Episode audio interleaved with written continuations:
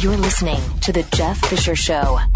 The founder of this company 10 years ago was trying to sell his house and went through real estate agent after real estate agent, and they were all talking a great game. And this guy who was selling his house, the founder of this, uh, this company, he's you know he's kind of an important guy and kind of you know should get the best treatment and he said to his wife if this is what it's like for us how do people who have no clout ever get around this so he started a company and it went into business i think 3 years ago their deal is their word is their bond and they are just like you now how can i say that because i'm the founder of the company we have a thousand agents across the country, and they are people that listen to the show. And so when you go through Real Estate Agents I Trust, it's sent to somebody who already, you already know their sensibilities. They already are cut from exactly the same cloth. There's got to be a better way. There is. RealestateAgentsITrust.com. There has never been a time of greater promise or greater peril. When I go down the headlines of where we're headed robotically and virtual reality world, I know there's a line between the two, but they're both walking down the same road.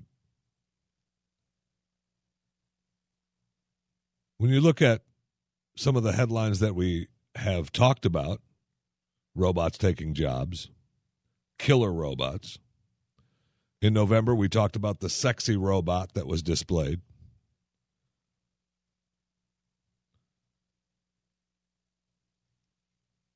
We talked about robots taking jobs. Machines could put more than half the world's population out of a job in the next 30 years, according to a computer scientist who said that artificial intelligence threat to the economy should not be understated. Expert Moshe Vardi told the American Association for the Advancement of Science We're approaching a time when machines will be able to outperform humans at almost any task. Society needs to confront this question before it is upon us. Maybe late, too late. If machines are capable of doing almost any work that humans can do, what will humans do? Physicist Stephen Hawking and tech billionaires Bill Gates and Elon Musk issued a similar warning last year. Hawking warned that AI could spell the end of the human race, and Musk said it represents our biggest existential threat. Vardi predicted that driving will be almost fully automated in the next 25 years, and as for all the benefits of the technology, what can humans do when machines can do almost everything. He predicted that automation's effect on unemployment would have huge political consequences and lamented that leaders have largely ignored it. We're in the presidential election year, and this issue is just nowhere on the radar screen. Humanity is about to face perhaps its greatest challenge ever which is finding meaning in life after the end of in the sweat of thy face shall thou eat bread. We need to rise to the occasion and meet this challenge. Walking the line between the pessimists and the optimists. Martin Ford, author of Rise of the Robots Technology and the Threat of a Jobless Future, suggested that automation will come down to politics telling National Geographic that if scientists and governments don't address the issue, for lots of people who are not economically at the top, it's going to be pretty dystopian. But all that news.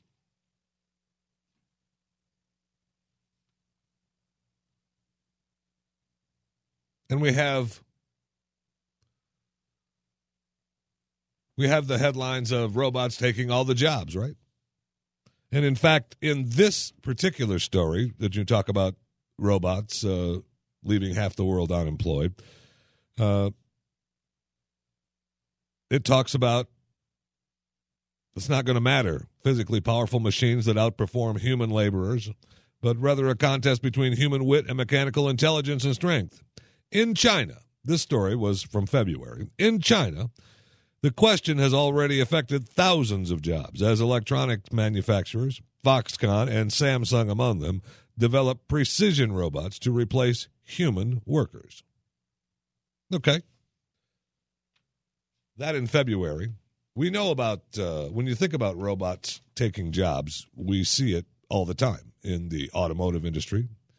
And we see, you've seen the videos at uh, the Amazon warehouses and any warehouse across America now that have, uh, you know, the robots uh, picking up packages and delivering them to the trucks. But in China, they actually had robots as servers, drones. Three restaurants that had just robots serving people have now engaged in mass robot firings, which would mean just shutting them off. Two formerly robot employing restaurants have closed down entirely, and the remaining one has fired all but one of their non human staff members. the boss and his compatriots originally hired the droids to save money. After an upfront investment, robot workers are much less expensive than humans because they don't actually have to pay them. And they anticipated uh, that it would draw thousands of customers because of the robot servers. But even the hippest, cheapest worker isn't worth it if it can't do the job. The robots weren't able to carry soup or other food steady.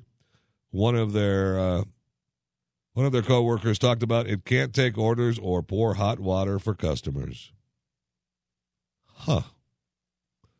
So we've got a little ways to go before that.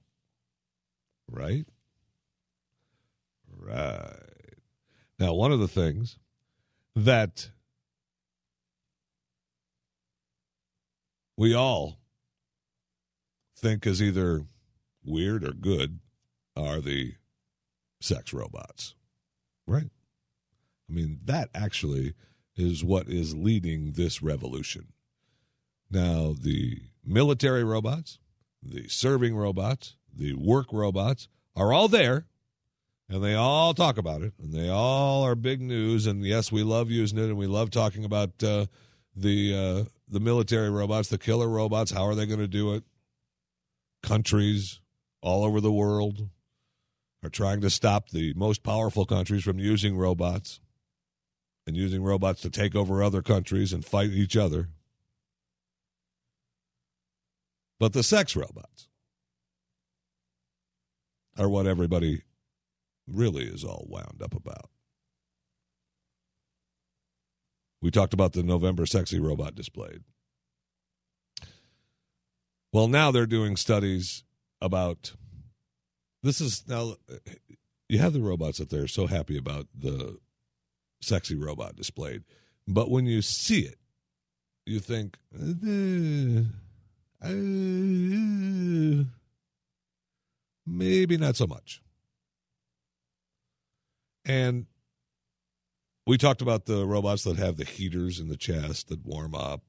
I mean, they're almost robotic sex dolls, really. Just, you know, put a battery in them and call them a robot. But they really are trying to make it as human as possible. And it's kind of weird. When I saw the story about uh, arousal touching robots, it showed how they're working on developing the robots so that it makes it close to human. And it is really kind of, I don't know, weird. When you watch the video, and I'll, I'll tweet it out at Jeffy MRA and uh, Facebook at Jeff Fisher Radio. Uh, you'll see that when they have the robot, well, you know what? I'm going to play the video and you can listen to the audio of the video. But when you watch the video with the audio, uh, when you uh, click on the link, you'll see that when they touch it, they don't. It's just it's just a quick tap. It's not really a it's not really a touch like you would think of a touch on another human being. It's just a tap. And yet, they still talk about the arousal from the humans.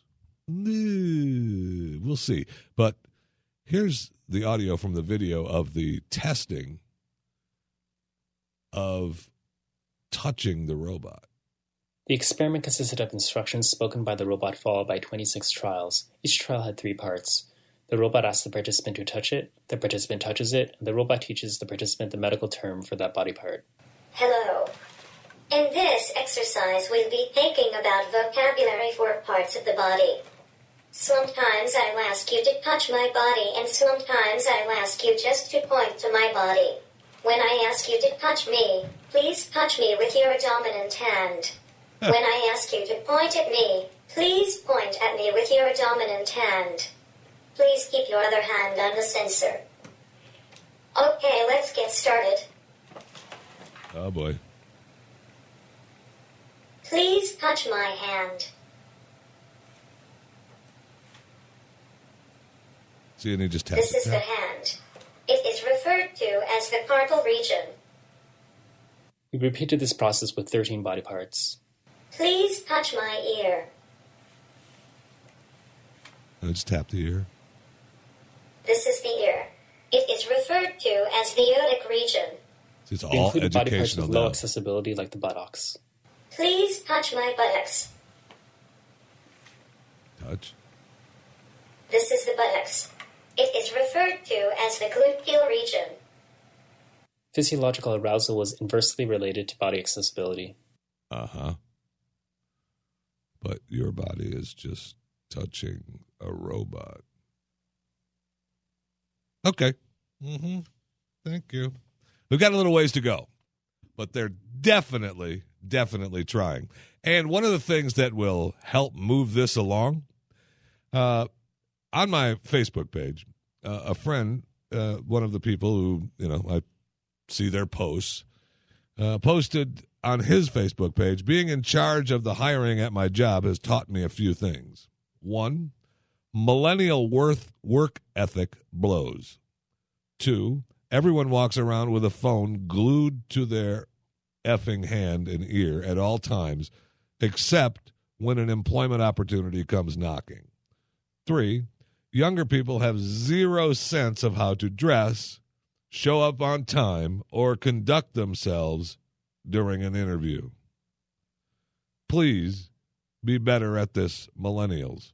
Don't be everything that people are saying you are.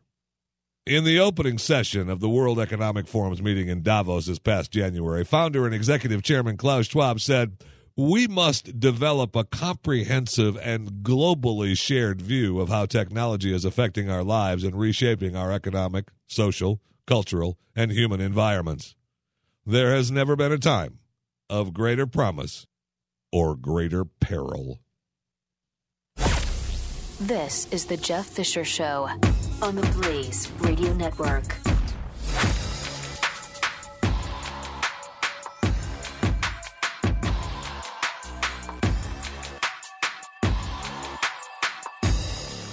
The founder of this company 10 years ago was trying to sell his house and went through real estate agent after real estate agent, and they were all talking a great game. And this guy who was selling his house, the founder of this uh, this company, he's you know he's kind of an important guy and kind of you know should get the best treatment. And he said to his wife, "If this is what it's like for us, how do people who have no clout ever get around this?" So he started a company, and it went into business I think three years ago. Their deal is their word is their bond, and they are just like you. Now, how can I say that?